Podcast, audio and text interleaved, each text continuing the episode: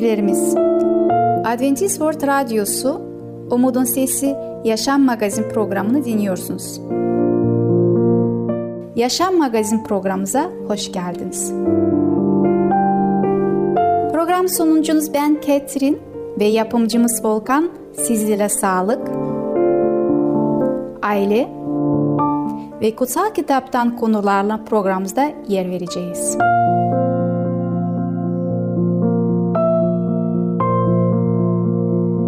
Bugünkü programımızda yer vereceğimiz konular Egemen Allah, yükleri paylaşma ve o gerçekten dostumuz mudur?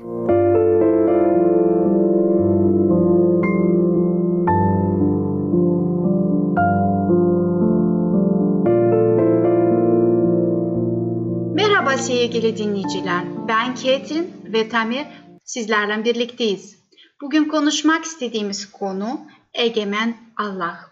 Daha önceki konumuzda sizlerle Allah'ın ne kadar bize yakın olduğunu ve ne kadar sevdiğini ve Allah bizzat bizim yanımızda olduğunu görmüş olduk. Ve İsa Mesih de bize bir örnek olarak göstermiş oldu. Matta kitabında okuyalım 18. bölümden 1'den 5'e kadar. Bu sırada öğrencileri İsa'ya yaklaşıp sordular. Göklerin egemenle en büyük kimdir? İsa yanına küçük bir çocuk çağırdı.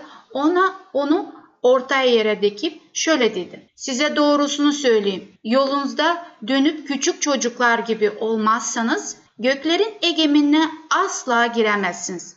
Kim bu çocuk gibi alçak gönüllü olursa göklerin egemenliğinde en büyük odur. Böyle bir çocuğu benim adım uğruna kabul edin. Beni kabul etmiş olursunuz.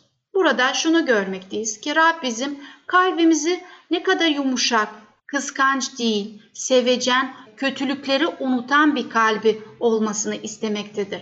Bizler nasıl bir insanız? Kötülüğü, kıskançlığı ve kinliği besleyen insanlarız. Bunlar da ne yapıyor bizi? Aslında Allah'ımızdan uzaklaştırıyor. Allah bizi seviyor, sevgi dolu ve sevgisini bizimle paylaşmak istiyor ve bizim de böyle bir sevecen kalbe sahip olmamızı istemektedir. Evet devam edelim. İsa Mesih'in e, vaazlarından, sözlerinden Allah'ın büyüklüğü ve önderliği ve egemenliği hakkında bilgiler öğreniyoruz. Bakalım Matta 23. bölüm 10'dan 12. ayete kadar ne diyor bize Allah'ın kelamı. Kimse sizi önder diye çağırmasın. Çünkü tek önderimiz var. O da Mesih'tir. Aranızda en üstün olan ötekilerin hizmetkarı olsun. Kendini yücelten alçaltacaktır. Kendini alçaltan ise ne olacak? Kutsal kitap ne diyor? Yüceltilecektir. Yüceltecek. Dolayısıyla eğer ben belli diyelim ki çalışıyorum veya okuyorum veya başka bir uğraşla uğraşıyorum. Orada ilerlemek istiyorum. Kariyeri yapmak istiyorum. Allah'ın kelamına göre ben yükseltmek istiyorsam ne yapacağım? Kendimi alçaltacağım. Zaten e, biliyoruz ve takip ediyorsunuz. Bazı bazı bilim adamları Nobel ödüllerine layık görüldükleri zaman ve toplumun önüne çıkarıldıkları zaman görüyoruz ki bu insanlar aslında çok alçak gönüllü insanlar. Gerçekten biz de alçak gönüllü olalım. Allah'ın önünde kendimizi alçaltalım. Alçaltmak aslında insanların gözünde bizleri büyütmüş oluyoruz. Yani bize e, insanlar yaklaşabiliyorlar, konuşabiliyorlar ve Allah'a da aynı şekilde bizler de öyle bir alçak gönüllü Allah olduğu için yaklaşıyoruz. Peki bir gururlu, kibirli bir Allah olsaydı biz böyle bir Allah'a gelebilir miydik? Asla. Bundan dolayı da bizler de öyle olursak o zaman biz Allah'ın müjdesini, sevgisini herkesten paylaşabiliriz. Eremye kitabına bakmak istiyorum. Peygamber Eremye bize ne söylemek istiyor? 10. bölümde 6. ayetinde. Senin gibisi yok ya Rab. Sen büyüksün.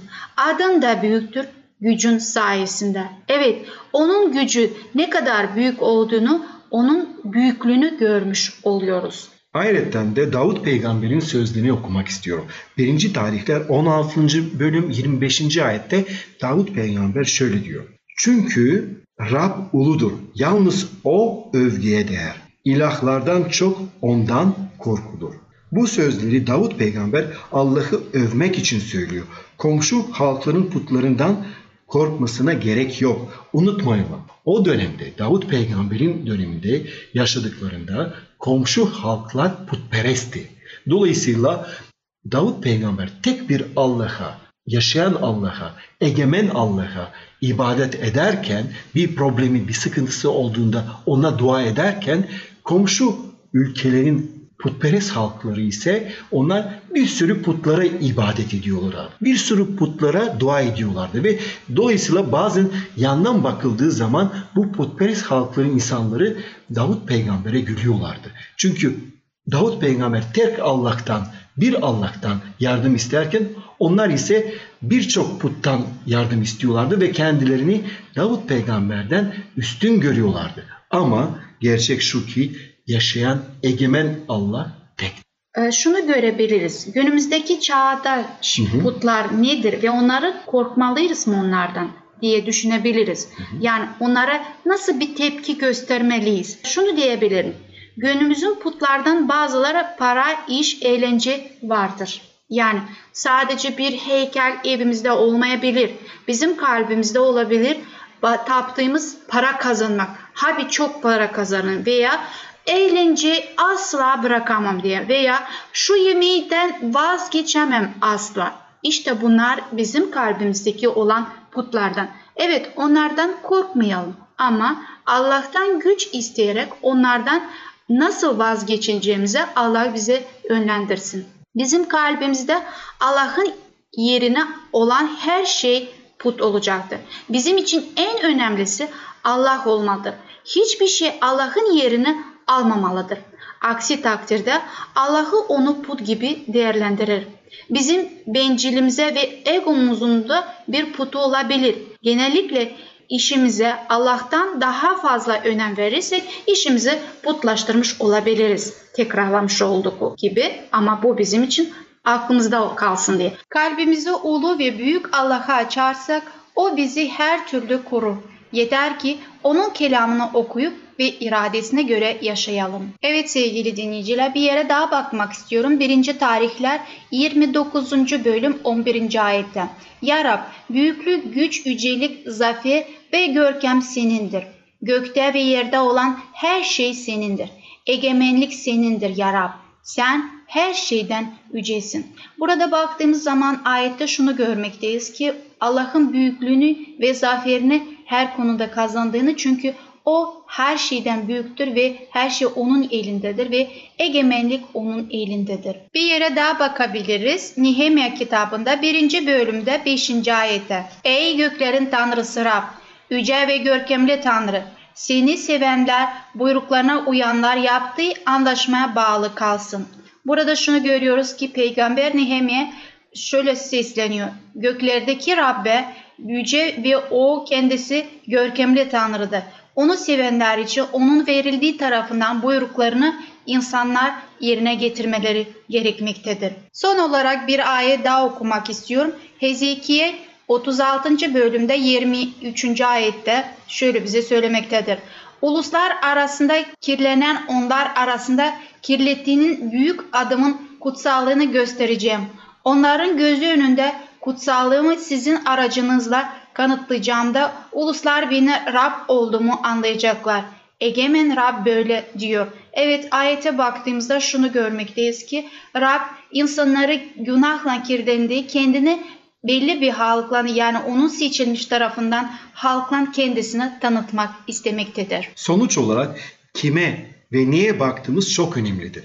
Eğer problemlerimize odaklanıyorsak bu dünyanın güzelliğini farkına varamayabiliriz. Eğer Allah'ın büyüklüğüne, egemenliğine bakarsak o zaman ona odaklanmış oluruz. O zaman şimdiden biz cennet için karakterimizi hazırlamış oluruz. Evet sevgili dinleyiciler bir konunun daha sonuna geldik. Bir sonraki programa kadar hoşçakalın.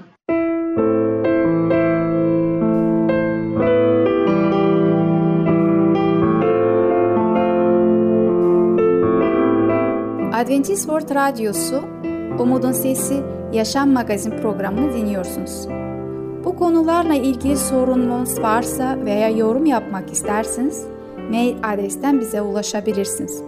Umutun Sesi Radyosu et yahoo.com Umutun Sesi Radyosu et yahoo.com Merhaba sevgili dinleyiciler. Ben Ketrin Akpınar sizinle birlikteyim. Bugün konuşmak istediğim konunun ismi Yükleri Paylaşma. Transfer edilmez görev. Çocuklar konusunda babaya ait görevler anneye transfer edilmez. Zaten kadın kendine ait görevleri yaparken yeterince yük taşıyor. Anneler ve babalar Rabbin onların ellerine teslim ettiği bu görevi yalnızca birlikte çalışarak başarıyla ulaşabilirler. Baba şimdiki yaşamaları ve sonsuz yaşamalar için çocukların eğitiminde ona düşen bölümde kendisine özürler bulmamalıdır. Sorumluluklar mutlaka paylaşmalıdır. Bunlar hem babanın hem de annenin yükümlüdür. Çocukların gelişmesinde iyi nitelikle görmek istiyorlarsa aile içerisinde birbirine karşı duydukları sevgi ve saygıyı mutlaka açıkça göstermelidirler. Bir baba güzel sözlerle ve sevecen bakışlarla çocukların bakımı için uğraşan anneye cesaret ve güç vermelidir. Annenin yükünü hafifleten baba. Gün boyunca yaşadığı zihni meşgul eden sorun ne olursa olsun, bütün gün ziyaretçilerini ve konuklarını nasıl karşıladıysa aynı gülümseyen yüz ifadesiyle ve hoş sesli tonuyla evine gelmelidir. Kadın kocasının bıraktığı etkisiyle sorunların üstesinden gelebileceğini hisseder. Kocasının kollan, kaygıyla ve sıkıntıyla iş yapan kadına güç ve destek verecektir. Böylece erkeğin etkisi kadını güçlendirecektir ve kadının yükü yaraya inecektir. Aile ile ilgili görevler kutsaldır ve önemlidir.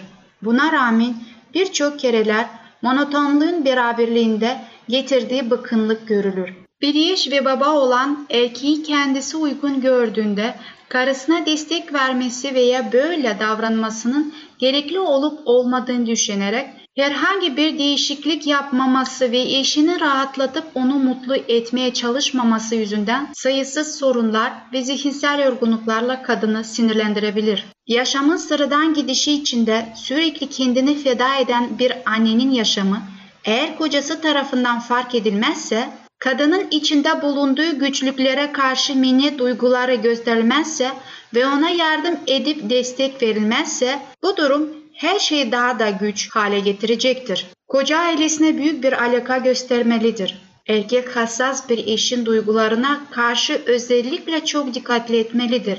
Böylece bu hastalığa karşı kapıyı kapayabilir. Sevgi dolu bir eş, neşeli ve cesaretlendirici sözler sakinleştiriciden birçok ilaçtan daha etkili olduklarını göstereceklerdir. Güzel sözler ümitsiz ve cesaretli kırılmış kalbe cesaret verilecektir. Bunun yanı sıra mutluluğu ve güneş ışınları aile içerisine getiren sevecen davranışlar ve cesaretlendirici sözler gösterilen bu çabayı onu misli geri ödeyecektir. Peki erkek ne yapmalı? Çocukların eğitim yükünün fazlasını annenin üzerinden alarak onu dinlendirmelidir. Böylece çocukların zihinlerini biçimlendirmek amacıyla kadın daha fazla çalışır. Bunu aslında erkeğin büyük bir duyarlılıkla yaptığı kabul edilir ve kadının yüklerini gösterdiği ilgiyle hafifletir. Erkek onun etkilerine büyük oranda bağlı olan kadını cesaretlendirmeli ve düşüncelerini cennete yöneltmelidir. Orası yılgınlıkları için bir güç, huzur ve nihai dinlenme yeri olmalıdır.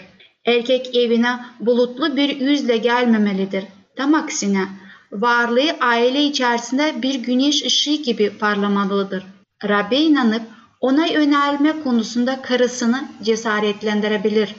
Birlikte Rabbin verdiği sözleri hak edebilirler ve ailelerin içinde onun zengin bereketini getirebilirler.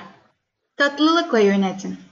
Bir yeş ve baba olan birçok erkek sadık bir çobanın dikkatli davranmasından kendilerine faydalı bir ders çıkarabilirler.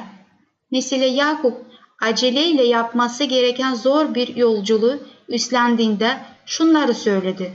Çocuklar benimle birlikte olan bir genç sürü gibi hassastır ve insanlar onları bir gün hızla sürülerse bütün sürü ölecektir.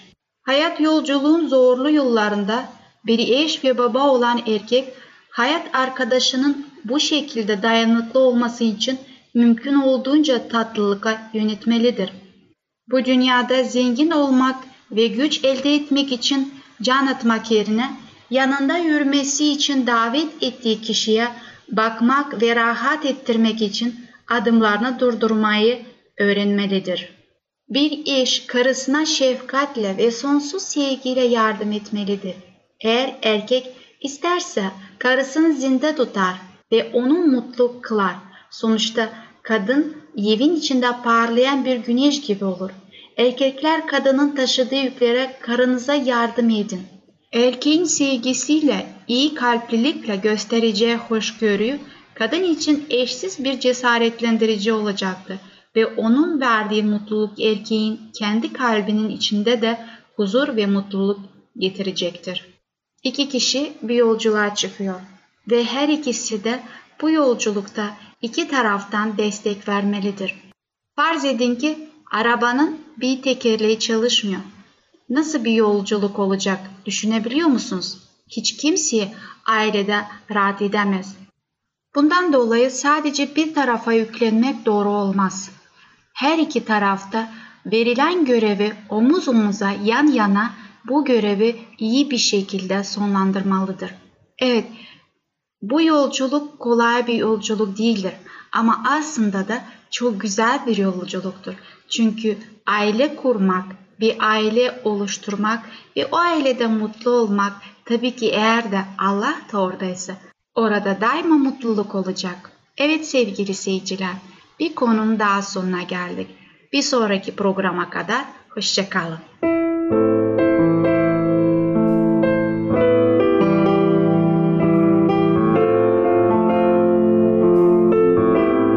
Adventist World Radyosu Umutun Sesi Yaşam Magazin programını dinliyorsunuz. Bu konularla ilgili sorununuz varsa veya yorum yapmak isterseniz mail adresten bize ulaşabilirsiniz. Umutun Sesi Radyosu et yahoo.com Umutun Sesi Radyosu et yahoo.com Merhaba sevgili dinleyiciler. Ben Ketrin ve Tamer sizlerle birlikteyiz. Bugün konuşmak istediğimiz konu o gerçekten dost mudur? Daha önce sizlerlenki programımızda şunu gördük ki kafein bizi hayatımızda nasıl etkilediğinde. Şunu görüyoruz ki bir kahve içtiğimiz zaman yani günümüzde ne kadar içiyorsak neyi bize yapmaktadır? O bizim midemizi etkilemektedir. Bize midemizde reflü yaratmaktadır. Ayrıca midedeki olan işlemini de etkiliyor. Yani midemizdeki olan gıdaları da etkilemiş oluyor. Ayrıca o bizim midemizdeki yara oluşturmasına da neden oluyor. Yani basitçe halk arasında söylenen bir kelime ama tıp dediğimizde peptik ülseri yaratmaktadır. Ayrıca o bizim bedenimizde neler yapıyor? İşte kanser riskini yükseltiyor ve daha neleri yaptığını hep birlikte programımızda görmeye devam edeceğiz. Evet sevgili dinleyiciler görüyoruz ki bir kahve fincanı böbrekler ve akciğer hastalıkları riskini artırır. Kadınlarda da mesane kanseri riskini iki katına çıkarttığını düşünülmektedir. Evet ben sizin söylediklerinize gerçekten Tamer Bey katılıyorum. Çünkü bu gerçekten de tıp üzerinde araştırmalar yapıldı ve bu gerçekten öyledir. İki fincan kahve eğer günde içmiş oluyorsak bakın neler bizi tetikliyor ve neleri etkiliyor. Bilim adamları şunu söylemektedirler. İki fincan içiyorsa mesane kanseri için ölüm riskini iki katına ve yumurtalık kanseriyle ve pankreas burada aynı şekilde kanseri riskini artırır %250. Ayrıca kalın bağırsağımızı da çok önemli. Kanser riskini artırmaktadır. Dolayısıyla bir kahve içtiğimizde sadece kalbimizi etkilenmiyor. Kalp krizi, felç riskini artırıyor. Bununla da kalmıyor. Biliyoruz ki kan basıncı da bir problem söz konusu olabiliyor. Kan basıncını da yükseltiyor. Ayrıca şunu da eklemek istiyorum. Eğer günde 5 fincan kahve ve fazlasını içiyorsak %300 kadar tekrar söylüyorum size hatırlayın aklınızda kalsın. Kardiyovasküler yani kalp hastalıklarının riskini arttırmış oluyor. Dolayısıyla kafein Birçok konuda görüyoruz ki bizim düşmanımız olabiliyor. Arkadaş, dost gözüyle baktığımız ve belki de sevdiğimiz kahve içecekleri maalesef kalp atışını yükseltiyor, aritmi yapıyor, kolesterolü artırıyor. Hatta kan pıhtılaşmasını bile hızlandırıyor. Evet baktığımız zaman ilk başta kahve hiç de zararlı bir şey değildir. Ciddiye almamızı bile gerek yoktur diye düşünebiliyoruz. Ama aslında hiç de öyle değildir. Bir tane daha duruma bakmak istiyorum, gözden geçirmek istiyorum. Bazı ins hamile insanları içtiğini görüyorum ve emziren anneler görüyorum ve inanır mısınız ki onun etkisi çok önemlidir. Neden peki? Evet ben şahsen eşimden hatırlıyorum. Kendisi hamile kalınca doktor hanım ona kahve ve kafein ve tein bazlı içecekleri yasakladı. Dedi ki çay, kahve veya kola tarzı içecekler sana hamilelik boyunca yasak. Gerçekten de bilim adamları diyor ki bu dönemde eğer günde 3-4 tane kahve fincanı içersek o zaman muhtemelen iki misli daha fazla hamile kadınlarda düşük yapma riski artırmış oluyor. Evet, şunu da diyebilirim. Hatta kafein kullanan çocuğun annesi doğmadan önce yani doğumunu yapmadan önce şunu gösteriliyor. Bu büyük bir zarar verebilir hem anneye hem çocuğa. Doktorlar hamile kadınlar kafeinli ürünlerden kullanmasını yasaklıyorlar ya da uzak kalmalarını söylüyorlar. Ve şunu neden söylüyorlar? Çünkü bebekler eğer anneler tüketiyorsa çocuklar az kilo alabiliyorlar ve fetal gelişimi bozukluğunda görülmektedir ve embriyonun yavaş gelişme söz konusudur. Şöyle bir durum alalım. Diyelim ki emziren bir anneye yani gözümüzde görelim. Şimdi emziren bir anne kafein alıyorsa, kahve içiyorsa o onun vücudunda kafein oranı yaklaşık olarak 5-6 saat yüksek olarak durmaktadır. Ama ve anne sütüyle beslenen bebekte ise bu annesi gibi 5-6 saat kalmıyor. Onun vücudunda, bebeğin vücudunda 80 saat boyunca onun kan dolaşım sisteminde kafeinin verdiği maalesef ve maalesef olumsuz etkiler devam etmektedir. Dolayısıyla bir anne belki de çok çabuk e, kurtarabilir kendisini kafeinin etkisinden 5-6 saatte ama bu sütle yani kafein tüketen bir annenin sütüyle beslenen bir küçücük bir yavru, bir küçücük bir bebek o 80 saat boyunca bunun etkilerinin altında kalmaktadır. Evet, kafein taneleri etkiliyor. Mineralleri bizim bedenimizde alma etkisini düşürüyor yani engelliyor. Ayrıca vücuttaki kalsiyumunu da bozar yani bozukluk getiriyor. Kemiklerimizi etkiler. Tabi ayrıca biliyoruz ki osteoporoz sorunları da çıkmaktadır. Dolayısıyla gerçekten bizim kemik sistemimiz de maalesef bu tarz kafein içeceklerden etkilenmektedir. Yani bir düşünün ki bir spor yaptınız, bir faaliyette bulundunuz ve bir aniden bir elinizde, ayağınızda bir yerde kırık yaşadınız. İnanın doktor bey ve, ve hanım size hemen soruyorlar. Siz kafein kullanıyor musunuz? Çünkü onların da tespitleri var. Görüyorlar ki kafein kullanan insanların kemik sistemi de etkilenmiş oluyor. Çok daha kırılgan oluyorlar ve çok daha az ve yavaş iyileşmiş oluyorlar. Evet. Peki şunu sormak istiyorum. Aslında sormadan önce şunu söyleyeceğim. Günümüzde gençler, ergenlik döneminde e, çocuklarımız çoğu zaman ellerinde işte birer bardak veya birer şişe e, kafeinli olan içecekleri kullanıyor. Peki aklınıza hiç geldi mi bu bizim evlatlarımıza başına ne gelebilir ve bu kafeinli içecekler nasıl etkiler? Gelişme çağındaki gençlerimize şunu söyleyebiliriz. İçtikleri bir şişe kola sadece bir yetişkinin içtiği 4 bardak kahve ile eşdeğer etkisi yaratmaktadır. Sonuçta biz kahve içecekleri için konuştuk ama bununla sınırlı kalmıyor. Dolayısıyla çok dikkatli olmalıyız. Kafein bize e, farklı farklı ürünlerde sunulmaktadır. Dolayısıyla bizim dost gibi gördüğümüz içecekler bazen hiç de dost olmuyor. Sevgili dinleyiciler bir konun daha sonuna geldik. Bir sonraki programa kadar hoşçakalın.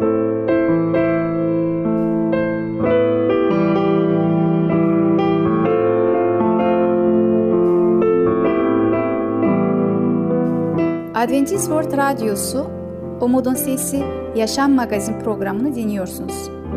Bu konularla ilgili sorununuz varsa veya yorum yapmak isterseniz mail adresten bize ulaşabilirsiniz. Umutun Sesi Radyosu et yahoo.com Umutun Sesi Radyosu et yahoo.com Gelecek programımızda yer vereceğimiz konular El Meliki, çocuklarla arkadaş olmak, o gerçekten dostumuz mudur? Bugünkü programımız sona erdi. Bir dahaki programımızda görüşmek dileğiyle, hoşçakalın.